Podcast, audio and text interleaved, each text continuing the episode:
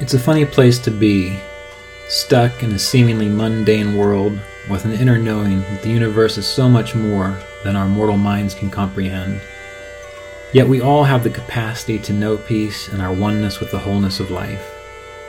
And through these interviews, discussions, and reflections, it is my intention to share this possibility. I'm Ryan Kurczak, and this is the Kriya Yoga Podcast. Welcome back, everyone, to the Kriya Yoga podcast. Uh, I'm here with a very special guest today. Um, she is a, a, Kriya Yoga initiate, Kriya Yoga student, and also a volunteer at Center for Spiritual Awareness. named Pascale Chambers. Um, welcome to the podcast today, Pascale. Thank you, Ryan. I'm happy to be here. Yeah, I'm really, really, really glad to have you. Because um, what I've been trying to do with many of these interviews uh, is to talk to people on all different sides of the path. And so um, I've had students interview me. Um, I've had um, other Kriya Yoga teachers on the podcast, and you are the, the first for me to interview um, who's within the, the, five to 10 year range of practicing Kriya Yoga. Um, so, what I'd like to do is just pick your brain a little bit about some of your experiences and, and how you've grown since you've, you've begun the Kriya Yoga process. Does that sound all right? Yeah, that sounds wonderful. Okay, so let's just get started. Um, you've been, you became aware of CSA five years ago, is that correct? Yeah, a little, little about five and a half years ago. And how did that come about? How did you how did you fall upon CSA and Mr. Davis and Kriya Yoga? Yeah, I actually had, I guess, years before that, I had, um, I think it was a Yoga International magazine, and there was a like a full page ad for for a Center for Spiritual Awareness. And I saw that, and I thought, oh, that that looks kind of interesting. It's about two and a half hours for me. It's kind of close by, and and this seems interesting. So I ripped out the the ad and I filed it away, and I, you know, recycled the magazine. and then, you know, so it was in a folder somewhere. And then all of a sudden, um, I started doing some uncluttering. Well, not all of a sudden, because it was like two and a half years later, mm. doing some uncluttering, going through some files, and I come across this um, this advertisement. And right then, I was like, "Oh, this is. I'm going to do this. I'm going to do this right away." Because um, I've found in my life sometimes I'll I'll find a point in my life where things have been maybe gotten a little bit stagnant and so I'll uh, go to a different go to a different retreat, a yoga center, a meditation center, and just kind of kind of get things going again. Right.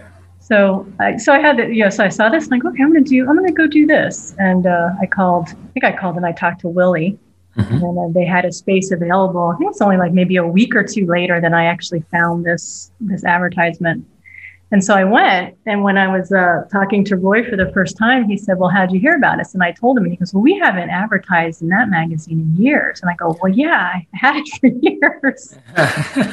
so it was, uh, and it was one of those things. Like once I went, it was like, "Oh, I wish I would have gone two and a half years ago because I would have had, you know, that much more time with Mr. Davis." So, right. But, uh, yeah, so that was that was how I found it, just an advertisement. And before you, you know, before before you took up an interest in Kriya Yoga, had you had experience with meditation? I'm assuming you did because you're reading yoga magazines and things. Yeah, I actually started in my 20s. I learned transcendental meditation mm-hmm.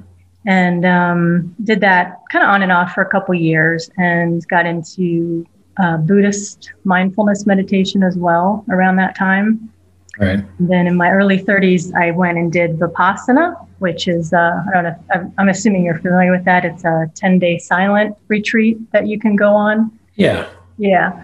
So I did that in my 30s, early 30s, um, became a yoga teacher around that time as well. And then in my 40s, did the Vipassana again. And so, you know, so, I, so yeah, I, I've been doing meditation and yoga for, let's see, probably about 20 years before my first time going to CSA. Right. Well, well, this is going to this is going to take us on a little a sidetrack because you mentioned uh, vipassana meditation, and that's great because um, it seems that often when I'm teaching classes, uh, there will be a student or two that, that shows up that, that has experience with vipassana, and they always ask me, "What's the difference?" And I don't know because I've never done uh, a Vipassana um, workshop or, or training or any kind of meditation. So I guess since you've got experience in it and Kriya Yoga, what can you say would be some major differences between those two? Yeah, well, one one difference is is in the well, I guess the big difference is in the technique. So vipassana, at least the one I learned, this was through um, S.N. Goenka, was the teacher, was a specific technique that you used to help you know quiet the mind and go deeper. Mm-hmm. So so if you didn't, so I guess if that technique did not resonate really well with you, kind of like that was it. so so for me, it was. Um, it just it didn't work that well for me that technique so i tried it and i definitely think there's value there and i thought goenka was a wonderful teacher but the actual technique just didn't click for me and i would say the same thing about transcendental meditation also a great you know great way to go if, if that resonates with you but that also didn't resonate with me that well right um, so it's just stuck, primarily the technique yeah so the technique and yeah, I would say basically, well, Vipassana is mindfulness meditation. So it's more kind of along the, the Buddhist tradition. Okay. Um, they don't, they don't attribute it to any religion. Right. There is definitely, you know, that's, that's the flavor of it. So then when someone asks me what's the difference between Kriya Yoga and Vipassana, I'll just say it's the technique. Yeah, I would say that's a good answer. Yeah. that's great. well, and to get into that a little bit more with Kriya Yoga, you know, that we've learned from Mr. Davis, um, there's several techniques. Uh-huh. And that's one of the things I really liked about it because, you know, if there was one that didn't work for me, I could pick up another one. So there was kind of this versatility that I found really appealing. Right, and that's you know, that's a good point. I can remember when I first started studying Ayurveda. Um, I began with one of David Frawley's courses, and um, I forget which one it was, but he talked about the different kinds of meditation, and he actually mentioned that Kriya Yoga, uh, the techniques that that, that are taught in Kriya Yoga, that whole system, he described it as having uh, a, more balanced approach because, in a way, there were, uh, in a sense, options for every different kind of temperament. Mm-hmm. Um, so, so that that's that's interesting to hear.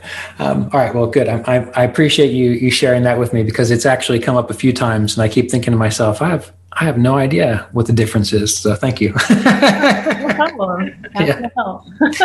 yeah. The one, um, the one other thing I'll mention about vipassana is to be in silence for ten days is is a very interesting thing to experience. Um, so, I think that's a that's helpful to try. right.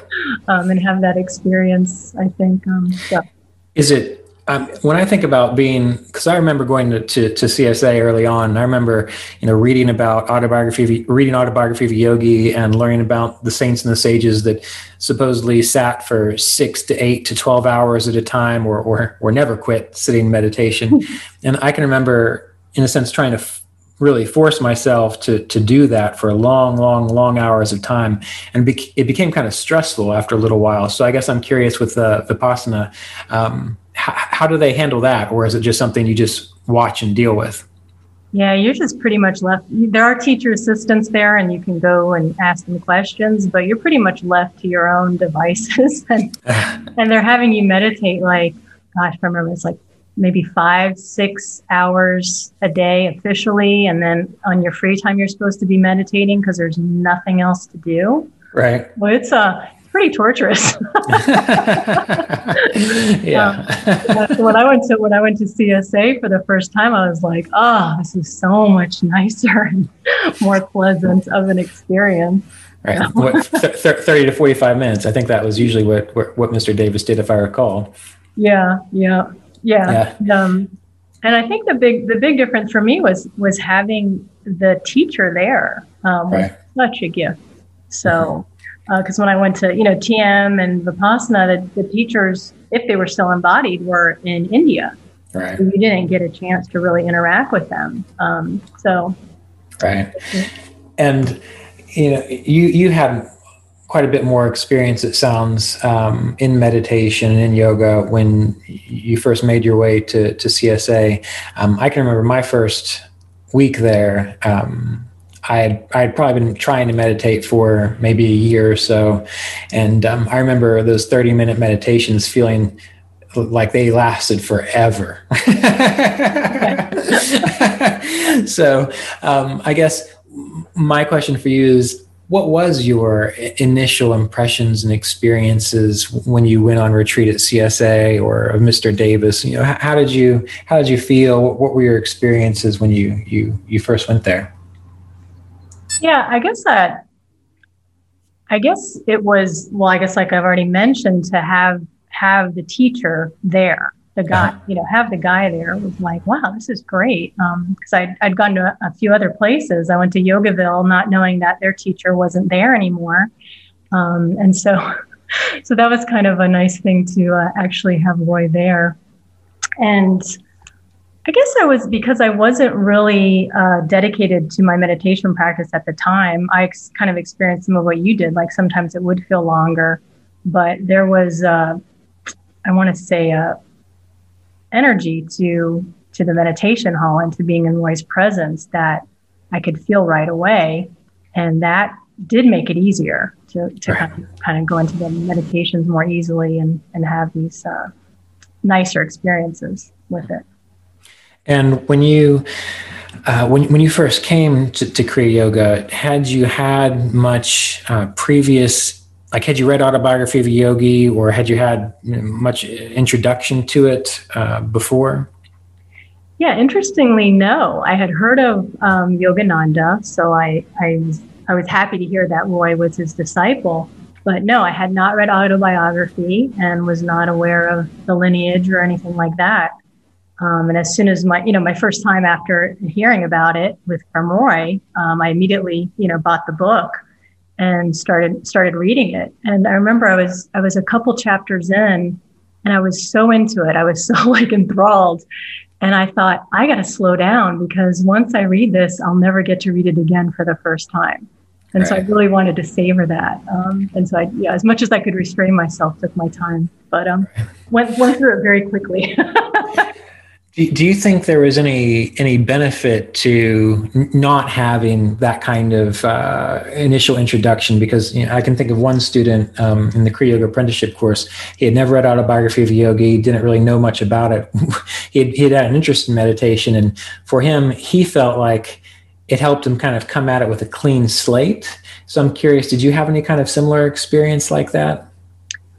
I would say not, I don't know if I'd put it that way. It was more a matter of because I had been around these things and I had um, experienced different teachers and even, uh, you know, a couple of teachers that I didn't feel were, were authentic teachers that when I found Roy, it was like I knew he was the real deal. Right. And I knew these te- these teachings. I knew that they were, um, you know, they were steeped in the traditions, and they were they were um, pure and he was teaching them very clearly. So I was able to recognize that very quickly. Right. And, and so for you, um, when you think about recognizing what, what you would consider to be like an authentic teacher and authentic teaching versus something that's not, what are those, what are those differences? Like how, how, how were you able to discern that? I think for me, it was more a matter of you know, you can talk the talk, but are you walking the walk? I wanted a teacher who was living the teachings, you mm-hmm. know, and was authentic and was and was doing what he was saying. And that's, you know, there's there's um there's a lot of people out there that are doing that, but there's also a lot that are not. Mm-hmm. And, you know, you could say are kind of hypocritical and they're saying one thing, but they're living their lives in a different way. Um, and from from everything that I knew and learned about Roy, he really was living that lifestyle um, the yogic lifestyle. And, you know, I would talk to disciples. And when I was first there, I was, you know, I wasn't completely trusting because I had experienced not, you know, not true teachers before. So I was a little skeptical. Right. And, um, but, you know, after going a few times and I would talk to his longtime disciples and I'd kind of check them out. And they were so grounded and so kind and so loving. And i went okay well you know i think i think sometimes you have to look at the students of the teacher. Right. The you know what what are they getting out of this? What have they gotten from this? And you know i have people tell me that roy has been saying and teaching the same way and and being steadfast for 40 years you know right. or longer. Um, so i said okay that's that's what i'm looking for in a teacher. Mm-hmm. And what was your first experience like with Roy? I mean, what was your uh, impression? How did you? What was the? How did the interaction go? Well, first was my first time sitting there listening to him, and I and I was like, I liked him immediately. I was like, this guy's down to earth. You know, he's not putting on airs, and everything he was saying was kind of in line with um, either what I already believed or what I was looking for um, as far as information. I wanted to deepen my practice, and so what he was saying um, really resonated with me. And then when I met him for the first time, it was just um, it was very comfortable. It was, you know, we, we used to have a conversation with him and I just, I liked him, you know, right. you know. Um, it was and also, oh, go ahead. Uh, when you, so coming coming into this kind of new practice, um, was there anything particularly challenging for you, and how did you overcome that, or, or was it pretty pretty easy? Did you just kind of take right to it and, and get get going? Well, I went. Um, so my my first time there, I had learned about the. I went to a public retreat, which uh, CSA used to be structured where there was public retreats, and there would be a lot more people there, and, and they'd serve meals, and there'd be a lot of activity. Right. And then other times of the year, they were called private retreats, and there was less people and less activity, and so the privates were going, you know, to go a little bit deeper into your practice. Mm-hmm. So my first one was a public one, which was which was fun, and I got to meet a lot of nice people. And then I heard that there was these private ones, so I said, okay, well, let me come back and do that, and, and I did that in a I did a September private, and then I think it was it was my I think it was the following year is when I became Roy's disciple. So, oh no, I'm sorry, the first year I became his disciple, and then after that um, there was definitely like a shift in me, and I started to go to CSA very often. Mm-hmm. So after that first year, I was spending um, about five weeks a year up there, and every time I would go, I would I would make a point to meet with Roy. So I figured I figured I'm going to take advantage of this opportunity right. and spend this spend this time with him. So so it was it was challenging for me because I would say I was kind of on the the fast forward path of Kriya Yoga, and so it was very intense in a lot of ways. And being around that the energy that's at CSA, being around someone like um, Mr. Davis and his consciousness, um, that brings up things in you, right? If you're open to it, and if you're working it. And I was one of the ones that I would actually do what he said. I wouldn't I wouldn't go out when I would go on retreat. I would stay on property. And if um, I was going retreat for two weeks at a time, I wouldn't leave the property. Um, I might have to, like on the weekend, I might have to run and get a few groceries, but that was all I would do. I wouldn't go out to eat. I wouldn't, um, you know, go, I would just stay on property. So, and um, so it's, so it's very intense those, those few years of, you know, things coming up for me and having to work things out. And so, no, it was not easy. uh, it was actually very challenging. But, you know, looking back now, I'm like, oh, thank God I did that. And, right. um, and I, I had a sense uh, throughout all of that because of uh, Mr. Davis's age that you know I thought if I can do this, I should do it because you never you know you never know what's going to happen um, with anyone. So so I'm, you know I'm glad I did. Right. Yeah. Well, you know, talking about things like like staying on the property and, and all that. I mean, that's something that over the years, you know, I, have I've watched uh, going going to retreats and and um, you know, like you, when, when I first started going there, uh, I was there because I wanted to, to be learning Kriya Yoga and I wanted to get the full experience of it. But, you know, a, a lot of people go and they, they treat it almost like it's just a, a vacation. Right. Yeah. and, and I don't think they ever understood why Roy would say things like, you know, don't socialize, stay on the grounds, pay attention to your to, to why you're here and why why you're there is so that you can take a break from your your normal life and your normal world and, and really kind of go deep into the process. So you know i i, understand what you're saying. I i i know the, the stress around that but wouldn't it be great if wouldn't it be great if more people somehow decided to do that yeah, yeah. Well, and it's funny too because probably people people that will listen to this would be like, "Hey, Pascale was very talkative and social," because I was at times, um, and I did meet a lot of people because it was it was really hard not to because the people that were showing up to the retreats they were great. They were such cool people. Mm-hmm. And they were coming from all over the world. You know, I was meeting people from Italy and, and Germany and, you know, people coming from California. And it was just, it was so much fun to be around that. Um, so it was a, it was a temptation to, to definitely to socialize.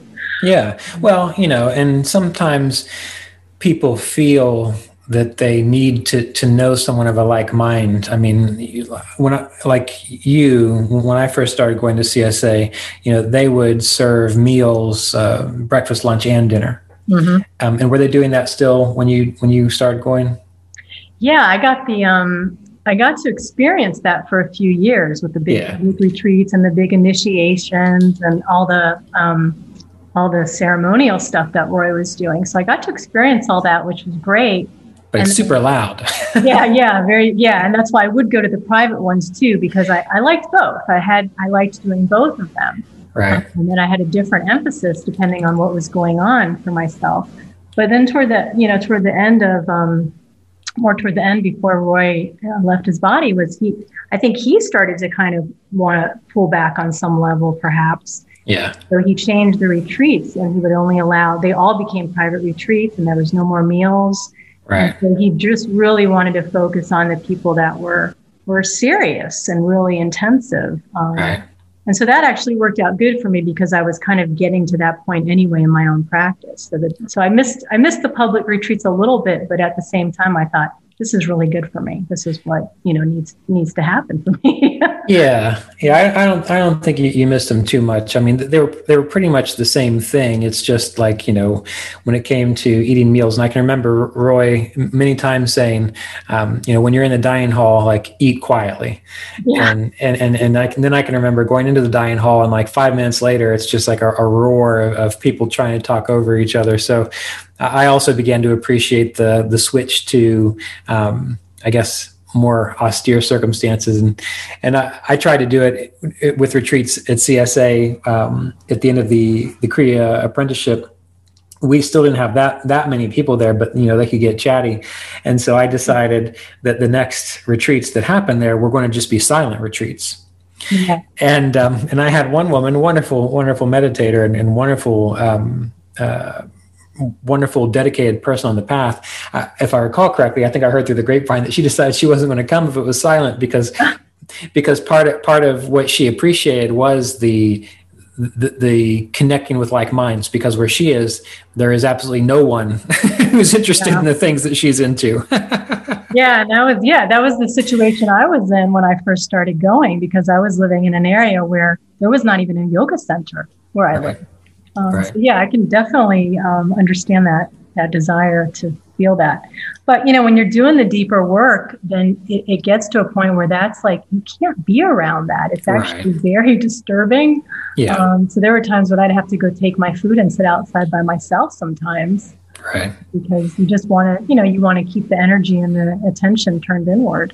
Yeah and that's a that's a very very important point because it kind of builds upon itself. I mean the more that you do the work the more you get into it the, the deeper you can go. And you know that's why we the general reason why we practice meditation is so that we can let go of attachment to externals. And so if we're always surrounding ourselves or not always but if we go on a retreat which is the purpose to go as far within as possible and then we keep pulling ourselves back out through you know excessive socialization or whatever else people do that kind of defeats the purpose of the retreat a little bit. Well and also and, and roy would say this but I, I didn't i didn't quite get in the beginning but how distracting all of that is to the mind. Right. So you're churning up all this stuff and you meet someone and maybe they're telling you something about their life and that gets your mind going and and your mind never stops and you're, so you're just kind of feeding it more and more and more. So yeah instead of going away and turning kind of turning all that off you're you're feeling the fire basically. Um, right. right it is distracting yeah certainly. Um, so as you've been practicing kriya yoga and participating more with csa um, what what do you feel has been uh, either what has been the most helpful thing to you, or, or, or what have you learned that you wished you had known earlier on uh, about you know this this path and walking this path? Well, I think uh, I've mentioned already, but I think having a teacher that I could go to and talk to right. was, was really helpful. Um, in addition to, to Roy, I had developed a relationship with Ron Lindahn as well and um, started to meet with him also about starting about four years ago. So when I would go on retreat, I would I would meet with Roy and Ron, and um, and so I'd get double double help. mm-hmm, mm-hmm. Um, and and that would that would be really helpful because I would go to Ron about more specifics with the techniques, uh, the different techniques, and and then you know Roy was more my um, not that of course Roy could teach me the techniques, but he was more kind of my sat guru and my inspiration. He fueled my fire, my passion to do this. Mm-hmm. But then for me, the way Ron explained things more technically, I found I found useful. So I, I found that I had that mix of the two that worked really well for me. Um, and getting to, I think one of the biggest things I learned from Roy was the discipline and to have a dedicated spiritual practice. Because you can talk all you want about how great meditation is, but if you never sit and do it, then it's not really going to help you. right. Um, right and in addition to the meditation and then i used to think that meditation was it like if you meditated your life would be perfect everything would be great and you know that's not that's not true you what that's not true. Well no this is this is the you know this is the kriya yoga path. It's like you have to live this lifestyle that is um you know eating healthy and exercising and you know practicing the sutras and and living this lifestyle that promotes well-being for yourself and those around you. Right right. So that so learning all of that and really learning to incorporate that into my life so actually actually doing what you learned. Yeah and you know that can be really hard to do. Right. Sounds easy but you know to actually every day actually, from the first time I went to CSA, I made a promise to my a commitment to myself that I would meditate every day, and I have since five and a half years. I've never missed a day of meditation, um, and that's that's huge because you know for 20 years prior to that, it was it was always kind of uh, you know hit or miss with my meditations. Mm-hmm, so, mm-hmm. so I did that, and that that has made a big difference. Um, well, okay. So first of all, uh, you're talking about Ron, and you're talking about Ron Lindahn, who is the senior minister at CSA, and he's been with Roy. What? It's almost 50 years now. Is it? Yeah. Wasn't the 70s? The yeah, it's been yeah. I believe it. I want to say 49 years. Yeah. So he's he's been there a long time. So that's uh, always a good good point of connection there. Um, you were talking about you know, doing the work and you know a lot of people and i was just recently thinking about this because uh, now's the time of year when uh, people begin applying to um, the, the, the Kriya Yoga apprenticeship program. And every now and then you get one or two people that are so overzealous. They're like, I've read everything. I'm I'm ready to do all this, and and you kind of get their history. Like, and I've been doing it for two months, but I'm ready. and uh, and I'm always a little hesitant when I when I get those kinds of applications because I, I just it, it, seems a little too a little too much. So um, what I'm getting at here is I'm kind of curious when you were beginning this process. Um, did you ever over your, overwhelm yourself with with expectations about what you should be doing? Or was it more you, you, you naturally kind of developed one little aspect at a time? How, how did you approach it? Did you have any of the overzealous issue? Um, well i'm a very very hard critic on myself. So i'm a i'm a virgo so be a perfectionist. Mm-hmm. and um, so yeah, I was always very hard on myself. And um, you know, it's like, well, I'm meditating. I'm a I'm a yoga. I'm doing yoga. I shouldn't I shouldn't get angry. I shouldn't get anxious. I shouldn't have any of these um, things happening. And um, you know, where do, where do, you think that comes from? I, I, I, don't I don't mean to interrupt you, but I mean because that's a that's a common theme that people get in their mind that you know, oh, I'm doing this, so I, I shouldn't have any. No human thing should should happen. Where do you think that comes from? Any ideas? I just no, I don't. I think our mind just wants to create some drama. Yeah. And it's like wherever it can find that that place to do that, it will do it. Um, ah. So it's almost like our practice becomes our drama in a sense, or it can. so, so what you're saying, what you're saying is, you're you're doing the practice to cut out drama, but since the mind needs drama, it then turns the practice into the drama. Exactly, exactly. Well said. yeah, that's good. I I I never thought about it that way before. So yeah, so you can kind of watch that and, and realize, oh, okay, I'm doing it about this now, you know, and then just kind of let that go because you know we're we're human and we we have these uh, these tendencies, and so to kind of more uh, work with them instead of fighting against them, I think is helpful. Right. So how did you how did you approach um, uh, how did you because there's a lot to implement i mean when i think about what real kriya yoga practice is. You know many people think it's just a technique but you know it's it's it's living in accord with the yamas and niyamas. It's it's it's having routine in your life. It's you know taking care of your resources so that you don't have to worry too much about all these uh, stressful things. There's a lot to it.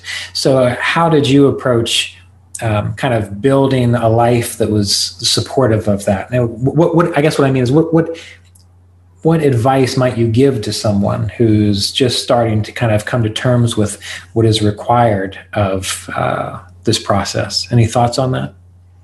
Yeah, I mean, to me, the most most important thing, and I and is meditation. So, mm-hmm. you know, to start out, you just start meditating, even if it's 10, 15 minutes a day you just dedicate yourself to that because as that's happening, then things will start to shift a little bit and everything becomes easier. It kind of more falls into place. Um, so to me, that's the most important critical thing is to get a meditation practice. And, you know, I, have been teaching Kriya yoga meditation for three, for the last three years. And so I always say that to my students. I'm like, even 10 minutes, even 10 minutes, just get in the habit of sitting. Right. Um, so I think that's where you get kind of the base and you start to get some grounding. And then right. you add in, and um, I think Ron Lindahn in one of his talks not that long ago, he was saying, add in one thing a month. And then at the end of the month, add in something else. And I thought this was good advice because you can overwhelm yourself when you try mm-hmm. to make, make too many changes at once. And then you don't do them all, and then you feel, you know, discouraged. Um, so you know, I would say if you're just starting out the first month, just meditate every day for 15 minutes.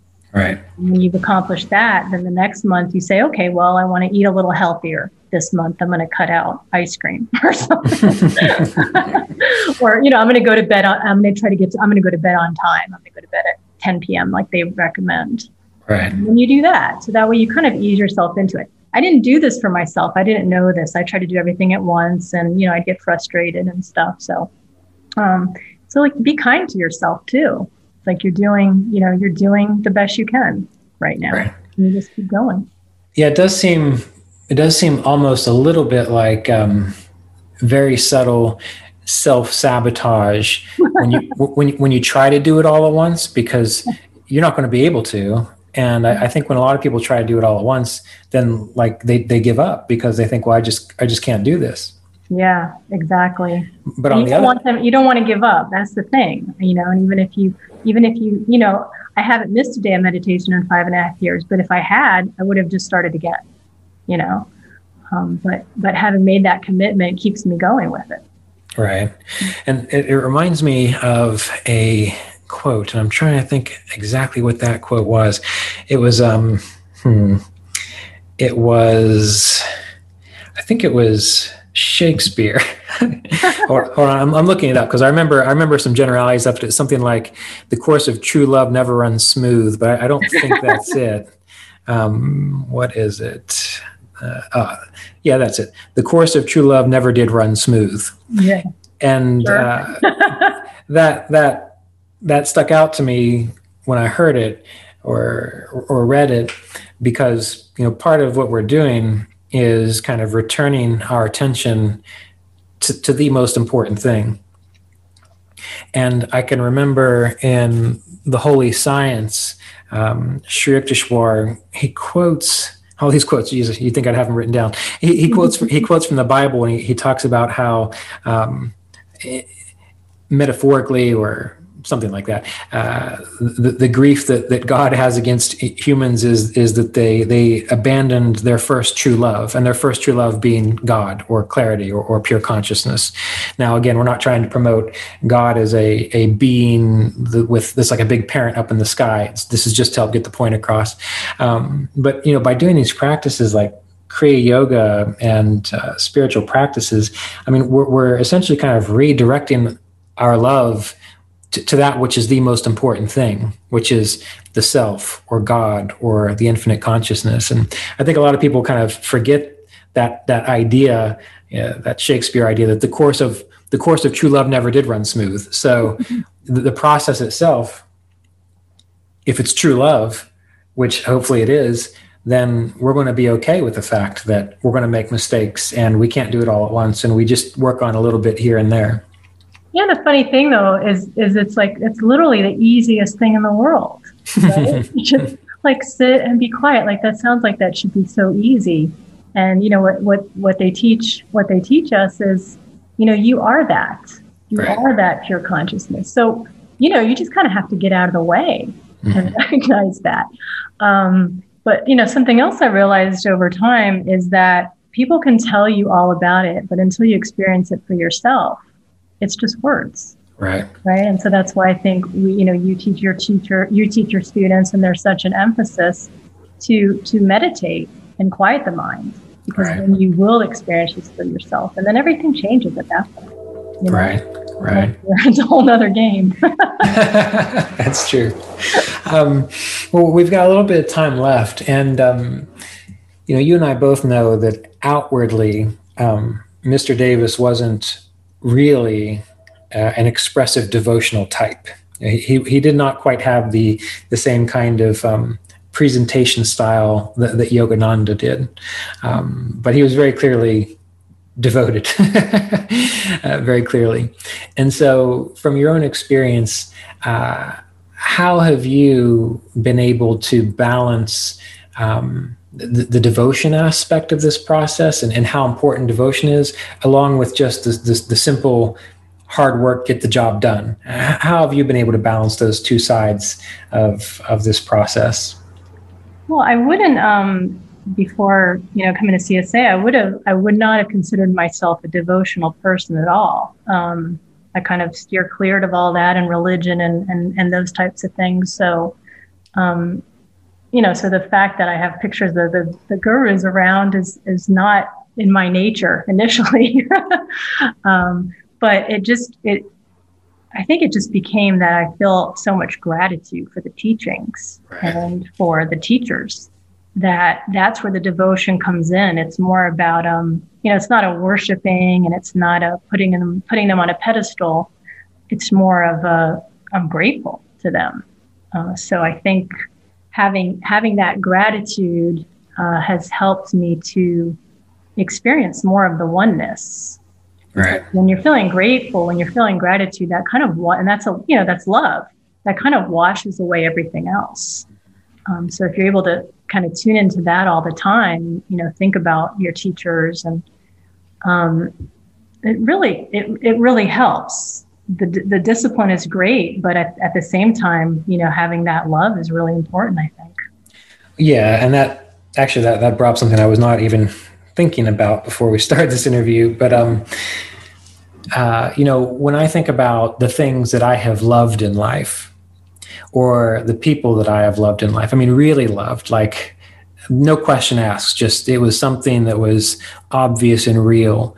Um, there wasn't anything I wouldn't do for them and and what, what you're talking about kind of reminds me of this situation. You know if you do have a sense of, of gratitude or appreciation for something you, you're probably actually more likely to be hardworking and disciplined in that direction. Yeah. You know be, yeah yeah, because if you love your family and if you if you love someone, and uh, you have no problems going out and, and, and earning money to support the family because you're doing it for for this reason out out of this love. And anyway, what you just said kind of made me realize that um, uh, having being able to find something that you can have that sense of devotion to, I think that in itself probably helps with the discipline and the the attention. I mean, you know, think about your friends, the friends that you would do anything for. If they call you up and they need something, you're just going to do it. You're not going to piddle around and say, well, maybe, you know, you're going to be there for them. So that's interesting. And I think, uh, you know, they say a, a, guru is the dispeller of darkness. And, um, you know, my understanding of what a guru is, it's someone that would inspire you to get closer to God or pure consciousness. Right. And that's what Roy did for me. Right. Ignited that fire in me that had, you know, had always had always been there because I've been looking since my twenties for something. But I mm-hmm. didn't know what it was for sure until I met Roy. And then I was like, oh, this is, this is it. Um, and then everything everything changed after that. You know, I'll be uh, forever grateful to him for that. What do you think? Um, what do you think made the difference that allowed you to recognize because early on you know you, you talked about uh, how you, you, had tried different types of meditation and, and you, you had kind of looked around or or kind of sought out at least this is the, the impression I got that you had met other teachers and so on. But when you met Roy and, and CSA, there, was a greater sense for you of authenticity. And this is a question that I'm always curious about. Um, do you feel that there is anything in particular in your life that that that you did or any preparation that allowed you to get this relationship or or have that kind of opportunity to to meet a teacher that, that you were able to have that sense of integrity with and that sense of uh, trust in because I think trust is a is a big deal. So any any thoughts on that? Trust trust is a huge deal actually. Mm-hmm. Yeah. Um, good karma? No well you know that's we're gonna that's that that's the actual answer but but, but i think um, no yeah. i just kept i kept searching like i wouldn't give up. It was important to me. And i was seeking something. And i wasn't going to stop until i until i found it. So you didn't settle? I didn't settle. I kept i kept at it. I kept looking. I kept searching. I kept trying things. Right. and i think i think that's i think that's important to search until you find what clicks for you. But at the same time, I've, I've noticed, um, you know, because you can relate to this. You have students and they come and they go, and, and that's fine. Everybody's following their own path. But sometimes I want to say to people, you just need to stop. If you find the true teachings, just stop and do the work because right. you can spend your whole life searching and never get down to it. Mm-hmm. So that so I think that is important. Like if you if you can find a good teacher, a true teacher, and you feel a connection with them, then listen to their advice. Do the, do what they're saying to do, and um, and and move forward. Right. Yeah. And I, I know I keep saying we're, we're just about out of time, but more things keep popping into my head. Do you have a few more minutes? Yeah, absolutely. Okay.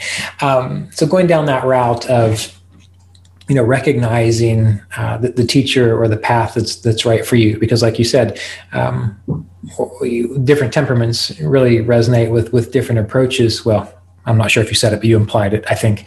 Um, yes.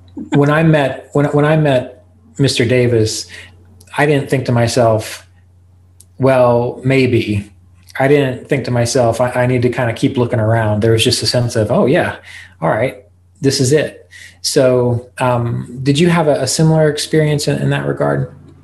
I just felt so, you know, listening to Roy and, and reading his books and reading autobiography and hearing just when I was when I was first going to CSA, Roy was telling all his stories about his times with Yogananda. So I I caught that, and over toward toward the end, he wasn't doing it as much. So I was happy I got that, and I would just sit enthralled hearing these stories. I just I could just sit there for years, you know, and I was so, so happy.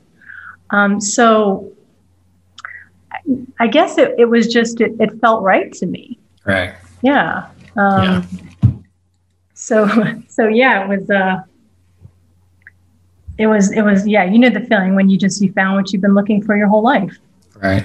That, that's, that's what I was, I was curious about because, you know, when people, when people are looking for a teacher, I mean, in my mind, my sense is you'll just know.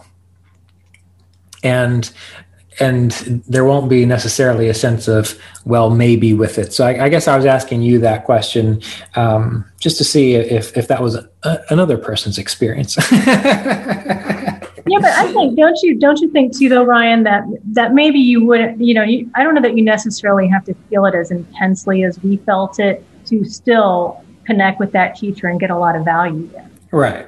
I don't think, um, you know, because I've had friends that have, you know, come with me on retreat and I've taken some of my family members and my husband, and they got a lot out of it and they really enjoyed it, but they don't necessarily have the same passion I do.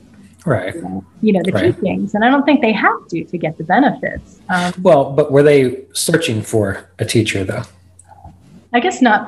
Yeah, probably not to the extent that I was. Yeah, that because that's that's that's the thing I'm always yeah. curious about because you're right. I mean, you can learn a lot from uh, anyone who, who's who's teaching something with integrity. Um, this is this again is, is on my mind because again with the the, the Kriya Yoga apprenticeship course I, I have like an application process mm-hmm. and I like to like in the application process there's certain questions that, that people have to answer and um, I, I'm just sometimes I'll get applications where people say, well, you know, I've tried this teacher, I've tried this teacher. Um, I just want to try this out too, just to kind of see what it's all about. Um, and when you talked about the idea of not settling, I think it's important for people to, recognize that if they are looking for something, um, that it is okay uh, to keep looking until you have that kind of sense of, no, I got it, right? And and and that, as you're saying, not everyone has to feel that way. Like not everyone felt that way about Roy even though we felt that way about Roy, right? Yeah. Not everyone felt that way about Yogananda, and we know not everyone felt that way about Sri Yukteswar. I mean, due to his his extreme exactly. uh, uh, austerity, but that, that doesn't that doesn't negate the uh, the experience. And and the other reason I'm bringing this up is because when I was younger, uh, when I first started going to CSA. I had a habit of being extremely fanatic. And so I thought that everyone I knew should go to CSA and, and it was probably about five or six years into it when I decided to to cool off a little bit. And many of my friends said, "Wow, I'm, Ryan, I'm so glad that you, you quit." That you just relaxed because we know you get a lot out of this path, but that doesn't mean you have to try to talk us into it every moment you get. yeah, I can I can relate. I can relate because that yeah, in the beginning uh, when I first started, um, I started teaching pretty quickly, and yeah. um, Roy you know, uh, enabled me to be a representative pretty early on. And I was so excited about it. I was like, this is the greatest thing ever. I have to share with everybody. And I was handing out the little meditation booklets to everybody. I, you know, like, and I, and, and eventually it was like, okay, I, I get a sense when someone's open and I will, I will present the information if it seems appropriate. But, um, I've learned to be uh, a little less exuberant, I guess. right. and accepting of like you know people are people are on their own journey and you have to respect that right right because the right. people closest to you like you really want them to get the benefits you've gotten but they have to be ready too right well, I, can even remember, and I've probably told this story before, when um, probably the, the second or third year of, of practicing and, and going to visit CSA, um, Melissa came down the, the second year and was uh, initiated and began practicing. And she was she, I mean, she was perfectly into it. She appreciated the Yoga Sutras. She she enjoyed the practice of meditation. She loved what she learned from Mr. Davis. But me being again that that fanatic side of things, I decided that you know she wasn't meditating enough, and and if she didn't meditate more, I, I didn't know if this relationship was going to go oh no any further. And um, I can remember going down to. Um, CSA with with Melissa and and mean with Roy, and somehow that that topic came up, and he just kind of looked at me sideways as though I I should know better, and he said. He said, "You leave her alone. She's just fine." so, even even even there could be people in our lives that are, that are deriving a lot of benefit from things. At least in my experience, and sometimes fanaticism can get in the way of appreciating that oh, totally. Yeah. No, I went I went through that with my husband Rob as well because I was like, you have to meditate, and you know, I I can't be married to a non-meditator, and and it doesn't you know it doesn't work. Because the more you pressure people, the more they don't want to do something. I think, and right. it wasn't until I finally just completely accepted him for who he is right. that now the relationship is wonderful right. um, and and uh, you know beautiful so it's it's it's interesting how right. yeah you have to get out of your own way sometimes i think um, yeah and uh, the other the other thing that that I, I've I've learned is that eventually I learned that my practice is my life. Mm. So I used to think there was a separation. You know, I'm meditating or I'm doing my spiritual practice, and then there's the rest of my life. And then and eventually I found that no, that your life is your spiritual practice. Right. And you can uh, when you can live that way, it, it is much easier. Yeah. Mm-hmm. How do you did that? Well, all right. Last question, for sure this time. Um, when you discovered that, when that that came to you, that that your life is your spiritual practice, because I think that that I, reflect upon this a lot when I I work with students or just kind of observe people who've been meditating for a long time, and um, this idea kind of came along that.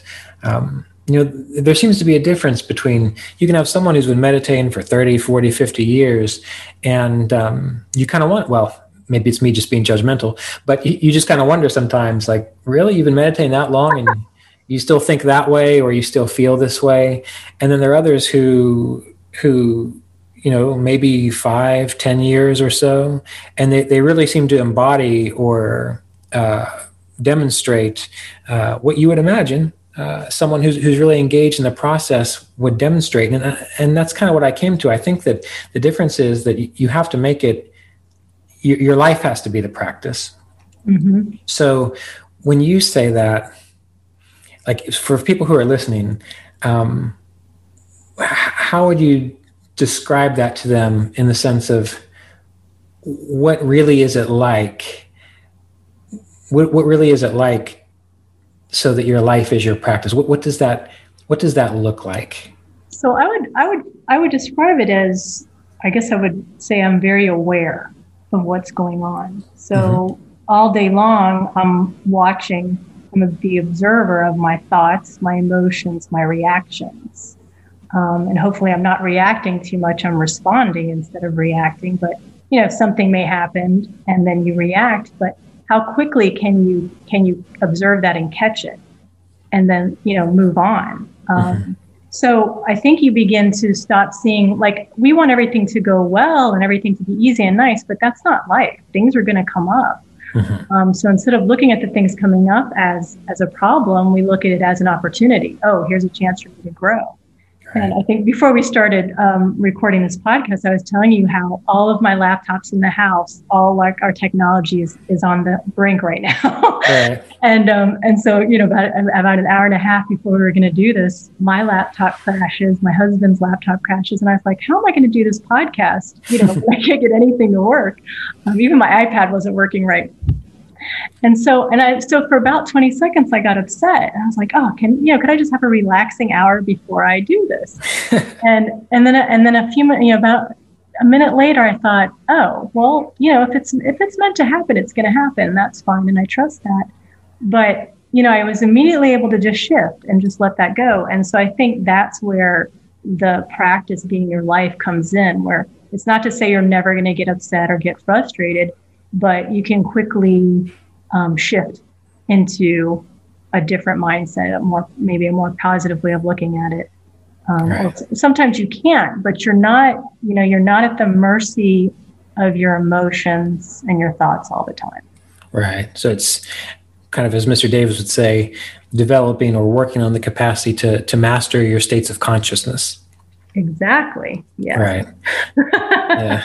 Because, you know, life is going to happen, but you can, the, the thing you can master is your state of consciousness in relationship to the experience. That's good. Yeah. And also take the challenges as um, a way to grow.